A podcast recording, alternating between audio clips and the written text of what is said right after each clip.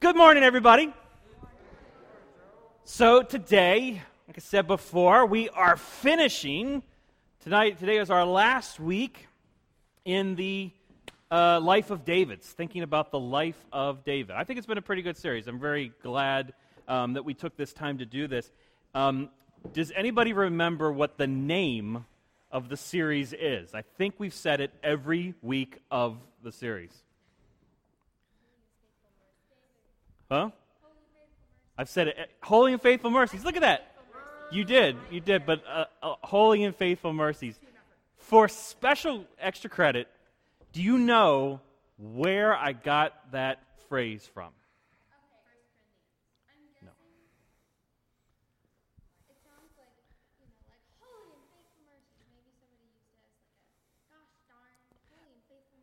No. This the, the, this I only said one time at the very beginning. It comes from Acts 13:36, uh, or 34, actually. Sorry, um, and it is the translation of N.T. Wright. It's how N.T. Wright translates it. When when Paul is preaching to Pisidian Antioch, and he's talking about David, and he's talking about the corruption that David experienced, because David, like each and every one of us, died, right? Um, whereas who didn't die? Or actually, I'm sorry, who did die, but who defeated death? Jesus. So what Paul is saying is um, that I have given you the holy and faithful mercies, the holy promises uh, promised to David, that, that through David there would be a line of kings that would one day lead to a forever kingdom, that would one day lead to someone being on the throne that has defeated death, that has overcame death, that has infused his people with resurrection power. Um, and so that's what it's, this is all about. But the interesting thing about David is that he died. He, he, he, we look at him and he's like, oh, there's this really great biblical character. There's this really, um, it's really something special and there's really something unique about him. But what we're going to find out today is that David was a lot like each and every one of us. I, I mean, I, I, hope that you all had um, a great Thanksgiving and are recovering well uh, from a, a, weekend of feasting and, and family. Um, our family actually had three Thanksgiving dinners this year, um, all of which were just fantastic times. We are very blessed um, to have family that we adore and just love to spend time with um, and are able to, to, to, to visit extended family. Uh, but as Jason mentioned last week, um, there are some for whom Thanksgiving or any other holiday isn't exactly something that you look forward to. Um, for many, holidays seem to highlight or seemingly mask uh, family difficulties. Perhaps the only thing that, um, that does this with kind of greater consistency is death and the death of a loved one. Um, so today we're going to look at a text that sees King David on his deathbed. Given the role that David plays in the meta narrative of Scripture, kind of the overarching narrative, the, the story of the Bible, we might expect the, the chapters dealing with David's death to be filled with kind of poetic language um, David, uh, the kind of poetic language that maybe David offered to Saul and, and to Jonathan when they died. It, it might have been a moment for Israel to take stock of, of who they were, who God was, and, and what their future would look like or should look like. Even though there were many hints of this in the text for this morning, um, they are in large part just filled with good old fashioned family feud it gets to the point where David names his successor on his deathbed as his son Solomon. And David's last words, they're full of bitterness rather than joy. After his father's death, Solomon's first order of business is to have his rival stepbrother executed. But Solomon's tale is a story for another series. Today, we consider the details of David's death. And we'll use it to kind of say a few words about death in general, about how necessary it is. Uh, Bill Hybels, uh, the pastor of Willow Creek, likes to say uh, he likes to joke that the mortality rate is still hovering around 100%. Eugene Peterson says learning how to live necessarily involves a good deal of meditation on and consideration of death. If we don't give our full attention to death, but spend our lives avoiding the subject and obscuring it with euphemisms, we diminish our lives. Death, a denial of death, is avoidance of life. It's a thing that has potential, the potential to do some really weird things in the lives of, of, of us and the lives of our friends and our family. And oftentimes we're not sure what to do with it. We're not sure how to handle this grief salad that we've been given that is often like topped off with significant doses of, of family dynamics and, and then there's some financial dynamics and of course then there's funeral arrangements and how are we going to sell this house and what are we going to do with Bob's car and did dad ever actually write out a living will? Not to mention death of course reminds us of our own mortality. It's no wonder that we have a tough go getting through times like this but then eventually you do get through it. And it may not be until some years later that you realize that this grief work, this lamenting that really needed to be done. I, I took my life in my hands on Wednesday afternoon and decided to go shopping at Wegmans. Um, it actually wasn't that bad. I, I, I, got to have mozzarella sticks in the middle of it.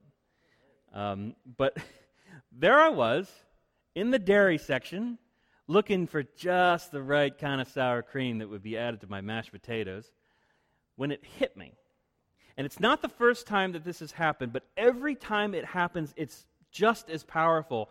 I, I was there and I turned my head slightly, and then there it was Estee Lauder from a woman nearby. The olfactory memory is powerful stuff. And just for a moment, my grandmother was still alive, yelling at me for opening up the refrigerator. What do you want?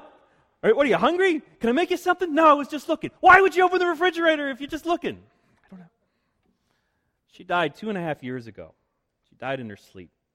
And even though she was in her mid 80s, we didn't really see it coming. We hadn't really prepared for it. My dad was the one who found her and called me immediately and obviously upset. I was writing a paper for school when he called.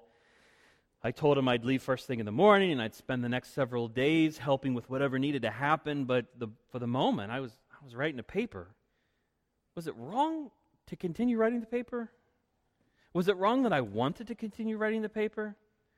The next few days were filled with, with getting her affairs in order and my aunt's coming in from Texas and hey, you know, you know, young Joe's a minister now. He can do the funeral. Then I came to my senses and, and realized that I was still in Wegmans doing grocery shopping and she's been dead for two and a half years. Death is a powerful thing because life is a powerful thing. Peterson says no life is complete until there is a death. Death sets limits. To be human is to die. By dying, we attest to our humanity. Death doesn't so much terminate our humanity as prove it. So, for the past three months, we've considered the life of one of the most important figures in the Bible. We've heard about David being plucked from obscurity to be the one anointed king of God's chosen people. We've seen him threaten Saul and defeat Goliath and befriend Jonathan, run for his life, and rise to become king. We've heard him pray in lament over lost friends, pray in thanksgiving for, for God's faithfulness, pray in confession for egregious sin, and pray for the washing that only God can provide.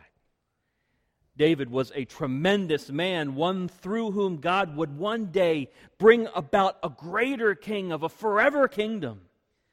There are lots of things about David's life that we should emulate, and still lots of other things about his life that we should take as a cautionary tale. David was a tremendous man, but he was still a man. He was a human being, a lot like you and I. When you consider the details of David's life, um, they should sound familiar authority, success, defeat, thanksgiving, family, transgression, atonement. That isn't David's story, it's our story. It's the human story. David's story wasn't remarkable because he was some great Bible character. His story was remarkable because God was remarkable, in that he decided to do something incredible through the life of someone who was just a lot like each of us. The Edge Boys are with us today in service because uh, their teacher, Tim Fales, is out of state attending the funeral of a close friend. You boys have uh, been with us uh, for a few of the sermons, and you've probably heard a, a ton about David in Sunday school over the years. How David slew Goliath and became Jonathan's best friend. How David became king and was one of Jesus' ancestors. Guys, don't ever fall for the lie that says that all of the great things happened back then and back there in the Bible for guys like David. Don't fall for the lie that says that God can't still do great things in the lives of men who follow Him, men like you and I. I decided to become a pastor not because I believed I was anything special, but because I believe Jesus is. Whatever time, talent, and treasure that I possess is all a gift from God anyway, so the way I figure it, I should just devote my life to Him. For me, that looks like being a pastor, but for you, it could look a lot differently. The point is this David is not an example of someone that you could never be. He's an example of someone who looks an awful lot like you. Sure, it was 3,000 years ago in a land far, far away, but at the heart of this story, that the heart of my story is just a boy who grew up to be a man facing daily choices whether to follow God or not. At times, David made some really great choices. At times, he made horrible choices. And at times, he made choices that kind of seemed like a good idea at the time, but then in reality, it didn't really turn out to be the right choices after all. Such is life. The question is not, how do I live the perfect life? The right question is, have I committed this life for whatever it is? Have I committed it to God? When I've done that, I know that my successes, they're sweetened because I could feel Him working in my life. And my failures, even my failures have purpose because I've trusted God with their redemption. Have I committed my life to God? That's, that's our question this morning because just like David, one day it will come to an end, hopefully not for a very long time. But for David, it came when he was an old man, advanced in years. The story tells us that while David was on his deathbed, he had a hard time getting warm. His servants came and piled blankets after blanket after blanket, all him, and he just couldn't get warm. And you kind of get this image in your head of this like old man lying in bed with like a mountain of blankets on him, and his servants are like, "Hey, uh, sire, are you warm yet?" And he's like, "Not yet." Bring more blankets for the, for the king. Blankets didn't do the trick. So they get another idea. They figure that the best way to warm up the king is to find someone to snuggle with them. They search the land for the greatest snuggler. they search the land for this young girl that they thought was beautiful, and they bring her to the king's bed. Her name was Abishag, Abishag, the Shunammite. Abishag becomes the king's attendant. If you, any of you, uh, my, my wife and I are pregnant. Uh, my is pregnant, and uh, maybe maybe this is a name we could consider. You know, Abish, Abishag. Great. I, I can't even say it. I practiced it for like a half an hour the other day. A bit, a bit, a bit, a bit. So she becomes the king's attendant. She serves him and tries to keep him warm, but the story specifically says the king didn't have sex with her. David's servants had hoped that putting this young girl in, in his bed would kind of awaken his vigor, but it was to no avail. The king was very old and he was hours from death. So rather than his family rush to his side and properly lament the life of this great king of Israel, they and all instead just jockeyed for power. His eldest surviving son, Adonijah, assumed he'd be made king. Adonijah starts gathering military support. He, he prepared himself chariots and horsemen. He had appointed 50 men to run before him, and he rallies some of his followers, generals, to his side. He tries to get religious support. He gathers the priest uh, Abiathar to his side and, and sacrifices sheep and oxen and fatted cattle. And he, he tries to get family support, gathering most of his brothers and, and the religious officials of Judah. Adonijah is making a play for the throne, and if David wants to do something about it, he's going to have to act fast. The prophet Nathan, remember Nathan, kind of the prophet pastor of the David story, sees what Adonijah is doing, and instead of speaking directly with the king about it, decides to go to Bathsheba instead. You know, I don't know this. I'd have to check it up, by the way, but I mentioned David, especially with a lot of kids in the, or Nathan, there's a lot of kids in the room. It's interesting that we have a picture of a prophet, um, and you might think in your head like an old man with a you know white beard and like this is a prophet. But if you read on to the, the, the story from here, Nathan sticks around. So what would it look like for Nathan to actually have been younger than David? Yeah, like what if it would? What if he was actually like like we have in our head like this old wise figure? What if Nathan was actually a young man? speaking words of wisdom, speaking prophetic words to the king. Anyway, that just came to me. So, um, David or Adonijah is, is, is trying to gather support. Um, and he sees what Adonijah is doing. Uh, Nathan sees what Adonijah is doing, and instead of speaking directly to the king about it, he decides to go to Bathsheba instead. Bathsheba, you'll recall, is the mother of Solomon the second son born to her after the first child, uh, after her first child with David died. Nathan says to her, Have you heard what uh, Adonijah's up to? He's shouting it all over town that he's going to be the next king. If you want Solomon to be named king instead, um, you'll want to speak to David right quick and have him named Solomon as successor before he dies. So Nathan and Bathsheba come up with this kind of seemingly unnecessary plan to bring this all up to the king. But apparently, David goes right along with it and names Solomon his successor. And Bathsheba thanks him and bows her face to the ground and says, May my Lord King David live forever. Then David summons the priests and the prophets and says this Take with you the servants of your Lord. Have my son Solomon ride on my own mule. Bring him down to, to Gihon. There let the priest Zadok and the prophet Nathan anoint him over Israel, king over Israel. Then blow the trumpet and say, Long live King Solomon! You shall go up following him. Let him enter and sit on my throne. He shall be a king in my place, for I have anointed him to be ruler over Israel and over Judah. See, the religious leaders do what they're told, and they announce Solomon as King David's successor. And the people went up following Solomon, playing on pipes, rejoicing with great joy, so that the earth quaked with their noise. And Adonijah, who was still in the middle of this now meaningless celebration, asked the son of one of the priests, Hey, what's going on? And as the guy is recounting how the city is in an uproar, um, not over how Adonijah is king, but now how David has made Solomon king, and, and they kind of recount all the details to him, um, all of Adonijah's guests kind of like slowly start like moving away from him.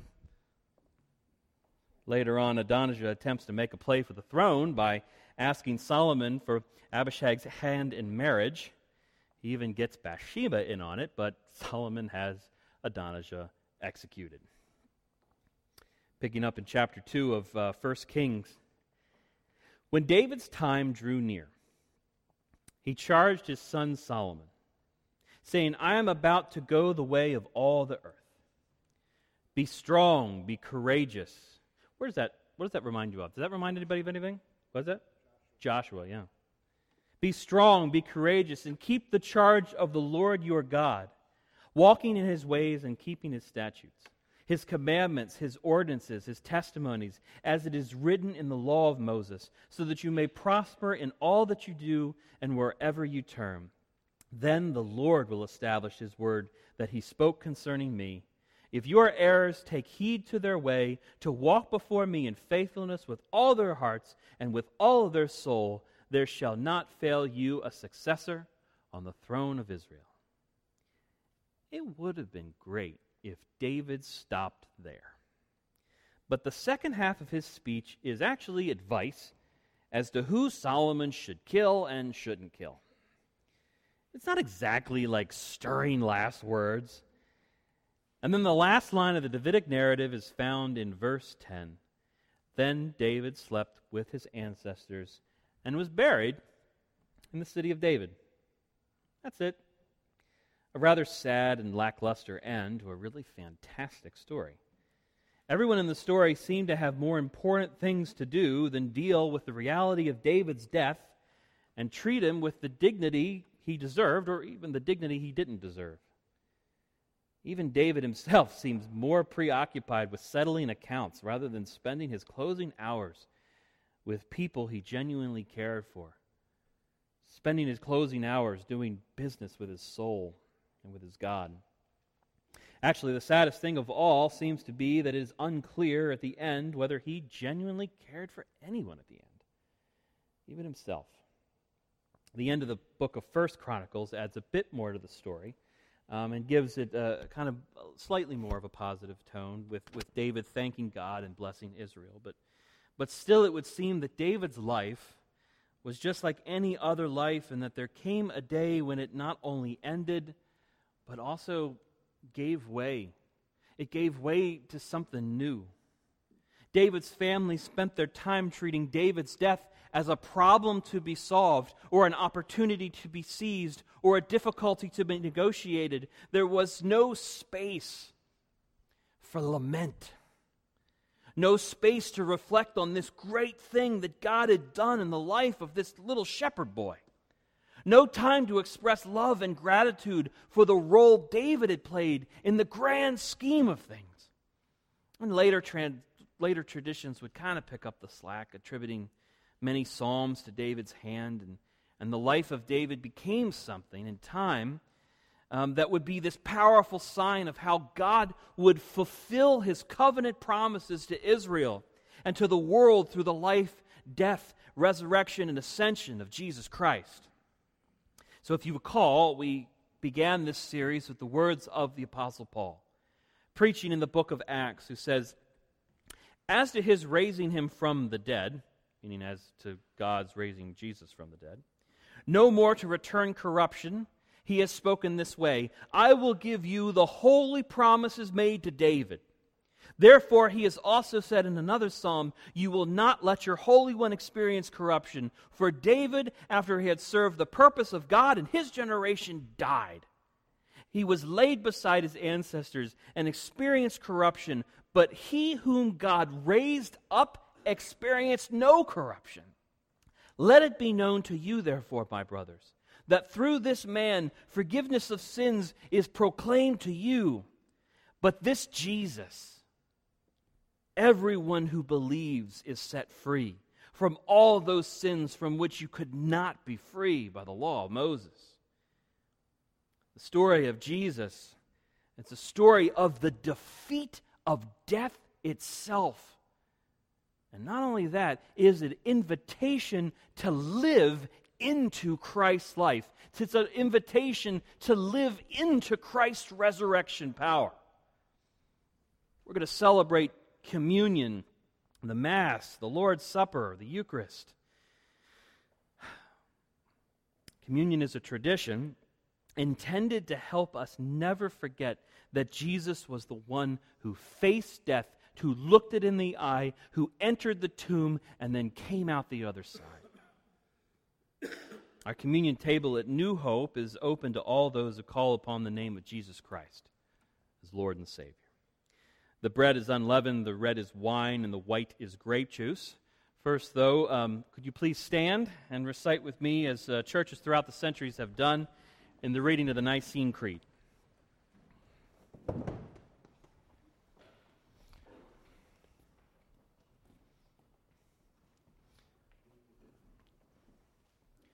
We believe in one God, the Father, the Almighty, maker of heaven and earth of all that is seen and unseen. We believe in one Lord, Jesus Christ, the only Son of God, eternally begotten of the Father, God from God, light from light, true God from true God, begotten, not made, of one being with the Father. Through him all things were made. For us and for our salvation, he came down from heaven.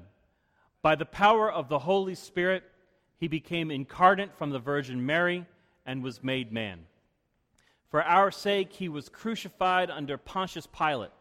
He suffered death and was buried. On the third day, he rose again in accordance with the Scriptures. He ascended into heaven and is seated at the right hand of the Father. He will come again in glory to judge the living and the dead, and his kingdom will have no end. We believe in the Holy Spirit, the Lord, the giver of life, who proceeds from the Father and the Son with the Father and the Son, he is worshiped and glorified. He has spoken through the prophets. We believe in one holy Catholic and Apostolic Church. We acknowledge one baptism for the forgiveness of sins. We look for the resurrection of the dead and the life of the world to come. Amen.